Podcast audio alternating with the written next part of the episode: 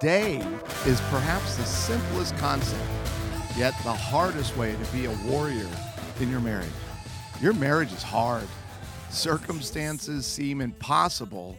Now, get over it. Welcome to the podcast. I am your host, Michael Smalley. And next, the theme for today comes from a line of the deep Orwellian in scope movie Galaxy Quest. Never quit, never surrender. But first, a word from my sponsor, who happens to be me. If you haven't checked out smalleyinstitute.com, do it now. Put the podcast on hold and get your rear ends over to smalleyinstitute.com. Why? Well, you're going to find hope. You're going to find a way out of your current nightmare or broken relationships. If you type in smalleyinstitute.com, you'll find hope. You'll find a link to the free webinar on August 7th, a Friday night from 7 p.m. to 9 p.m. Central Standard Time. I'm going to spend two hours unpacking today's thoughts on how your marriage can not only survive, but completely turn around into the marriage you want. And lastly, leave a review for crying out loud, subscribe to the podcast, give us a five star review because it helps the show. It keeps things on the podcast airwaves. And, you know, I'll appreciate it. All right. Thank you. That's about all I have to say on that thing. So, for today's show, I said, you know, a line from Galaxy Quest. If you're not aware what that movie is, it stars Tim Allen and a host of amazing people, and it's basically a spoof on on on uh, the the classic television show Star Trek. But I'll get into that in a second. So here's where we're gonna go today. Your marriage is hard. Now get over it. I'm continuing this series, The Warrior's Marriage. But, you know, today you're going to hear something that is a simple concept, but probably the hardest way to be a warrior in your marriage. Your marriage is hard, circumstances seem impossible. Now get over it. Never quit, never surrender. I don't feel like I really have that down dramatically yet, so I'll keep trying if I even if I'm even willing to try to give that quote again, I'll try to give it more gusto, something that really stands out. Randy Pausch, who is a professor and you know, one of his lectures, well his final lecture is called The Last Lecture and it blew up on YouTube. But Randy Pausch says no matter how bad things are, you can always make things worse. So who's who's Randy? Well, He's an American educator, a professor of computer science, uh, human computer interaction, and design at Carnegie Mellon University in Pittsburgh, Pennsylvania. Pausch learned. So, why is this guy, why does this guy matter? Why did his YouTube video of a, oh, I think it was like an hour and a half lecture blow up on YouTube? Well, in September 2006, he found out that he'd been given a terminal diagnosis of pancreatic cancer. His doctor said, You've got three to six months of good health left. And he, the next thing you know, if, if you go on YouTube and I actually have a link to his talk right here on the podcast page at smalleyinstitute.com. But when you watch it, you're like, there's no way this dude just got a diagnosis of cancer where he has like six months at most left of life because he is so upbeat. He is so positive. It's a powerful, powerful lesson. And and here's the lesson is yeah, things are bad right now, but believe it or not, based on your choices and the circumstances you find yourself in, you can actually make things worse. So, why are things stressed out in your relationship? Is it your job? Maybe you're in the military and you're spending nine months apart from each other and, and then all the stress of, of moving every two years. Are you in sales where you're gone constantly? Maybe a pilot, maybe you're a missionary and you're living in the middle of nowhere in a stressful environment. It could be your in laws, finances, an affair. Teenagers, we all know how miserable teenagers can be. Maybe it's COVID 19 and you've been stuck together for months. It might be a lazy spouse, fear, anger, bitterness, horrible reactions. What is it making your marriage feel impossible? And frankly, what are you doing that in a bad situation where you just, you, you, know, when our relationships are broken, that's about as miserable as we can get. But we can get worse. We can get more miserable because when we're not responding kindly, when our spouse is being a big old turd, that makes it worse. If you're refusing to take personal responsibility for your own destructive behavior, you're making it worse. You keep choosing one or all of the four negative reactions that lead to broken relationships. You've made it worse, right? And then the worst thing of all is you end up quitting. Gottman, who's one of the best researchers ever in marriage, he'd summarize 40 years of unbelievable research on how to be healthy and why do couples get into trouble. He he summarizes it down into one thing. Be kind. And so here's three things today that I want you to start thinking about, pray over this stuff because these three things are actually going to get you out of the crisis and not make your crisis even worse. Number one, your marriage is hard. Now get over it. So, what's that one thing troubling you most right now? And take a moment, think about it. I don't want a list in your head of the 77 things that your spouse does that causes you misery. I want that one big thing. Now, write a letter which you can actually get the template to this letter I'm suggesting you write on this podcast episode's page, smalleyinstitute.com. So check it out and you can download so you know you know exactly what you have to do in order to write this letter. And the letter is important because the letter is going to give you an opportunity to be to be kind but blunt and honest about what this massive concern or issue is for you causing trouble in your relationship. So there's three main sections to the letter.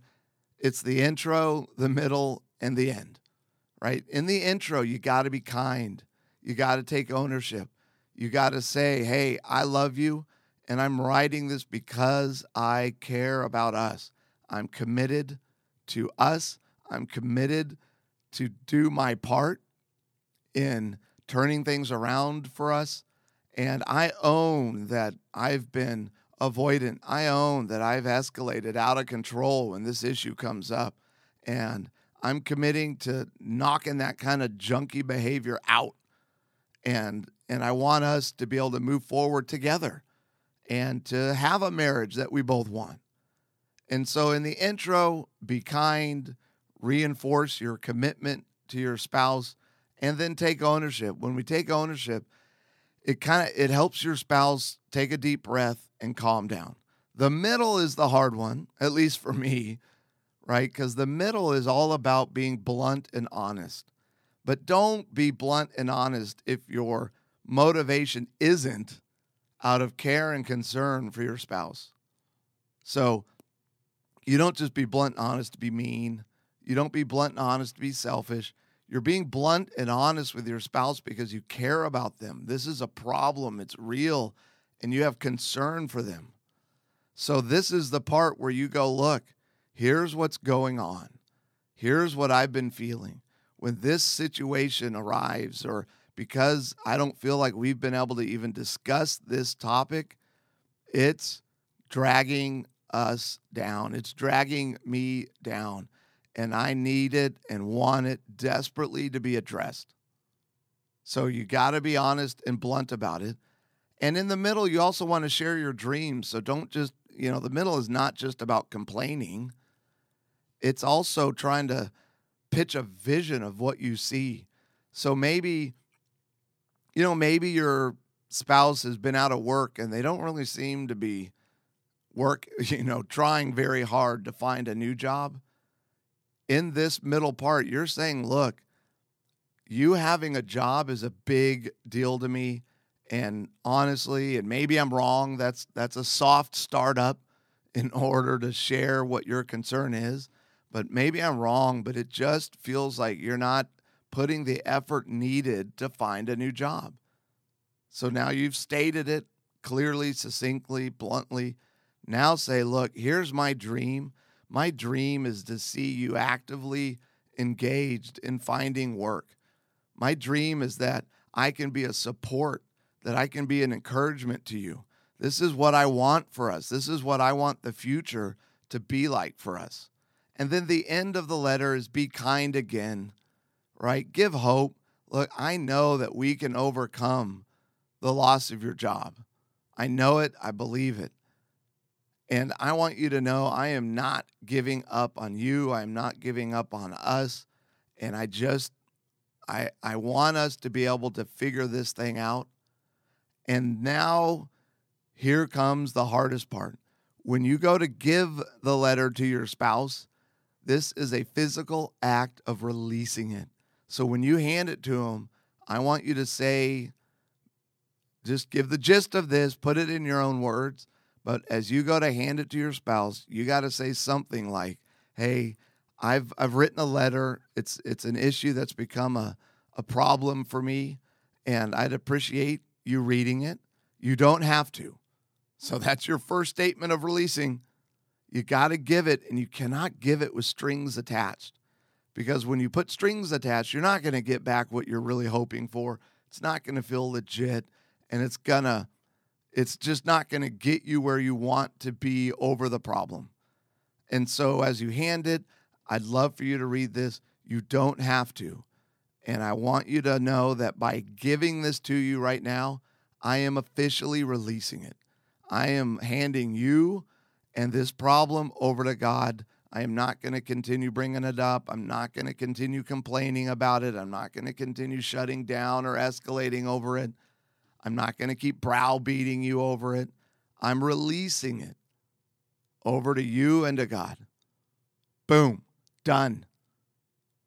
You have to release the problems in your marriage. It is not your job to make them better.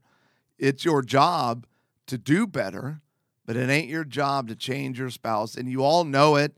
You've all tried it for years and it constantly blows up in your face. So stop let it go. You don't have to have this thing resolved in order to be satisfied, both in your marriage and in your life. Because if you can't, then you're telling God and the world that my spouse is responsible for my happiness. I cannot be fulfilled in life with just Jesus. I can't. I need my spouse, which means your spouse has officially been turned into an idol. So that's number one is write the letter hand it over, release it, and move on. Second thing, get help for yourself. Right? So you can ask in the letter that I really would love for us to get help and to get counseling or coaching together. But ultimately, if your spouse doesn't want to, fine. You've now released it, so go get the help that you desperately need. Jesus said, "Why are you so focused on the on the speck, the tiny sliver of wood in your spouse's eye when you have a plank, you have an eight by six inch plank protruding out of your own. So get the coaching, the coaching you need, address how you're coping, right? So if you're coping in a poor way to the stress in your relationship, you might be eating too much, you might be drinking too much, you might be getting angry too much. You gotta you gotta fix that.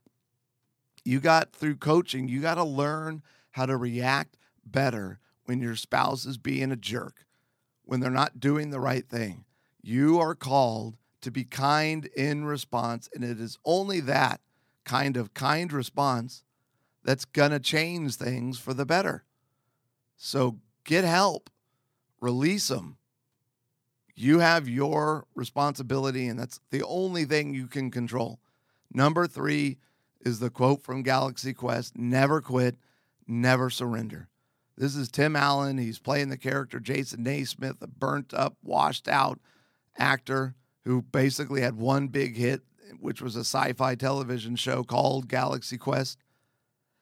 And one of the cool things about it, and I know it's a goofy movie, but the but the quote is significant because anytime he found his crew and ship in major danger, when things got complicated, when things felt totally out of control, he would remind his crew never quit, never surrender.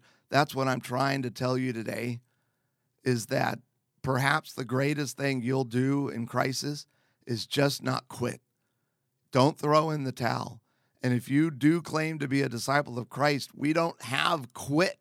We can't quit because because of Christ and his infinite power, there's always hope. It's okay if you don't think there's hope, but boy, lady, you'd better ultimately rest in faith and trust in Jesus Christ because there is always, no matter how deep the pit is, no matter how impossible the odds seem, there is always hope. And because what I do for a living, I've got to experience this kind of hope, this kind of impossible hope over and over and over again with couples, with people into, you know, dealing with a spouse that's a nightmare. And yet miracles happen. There's always hope. Ultimately, there's hope for you because Christ isn't going to allow you to be destroyed. He's going to get you out of it. He's going to take care of you. He's with you in the dark. He's with you in the trench. He's with you in the valley of the shadow of death. He's right there. If you trust Him, if you reach out your hand, there's hope. You're going to be okay no matter what. Your, your marriage might not survive your spouse's poor choices, but you will. There is hope that you can hang your hat on. And you're not going to ever be able to experience true joy of overcoming and reconciling if you quit. You're just going to stay stuck in that miserable valley.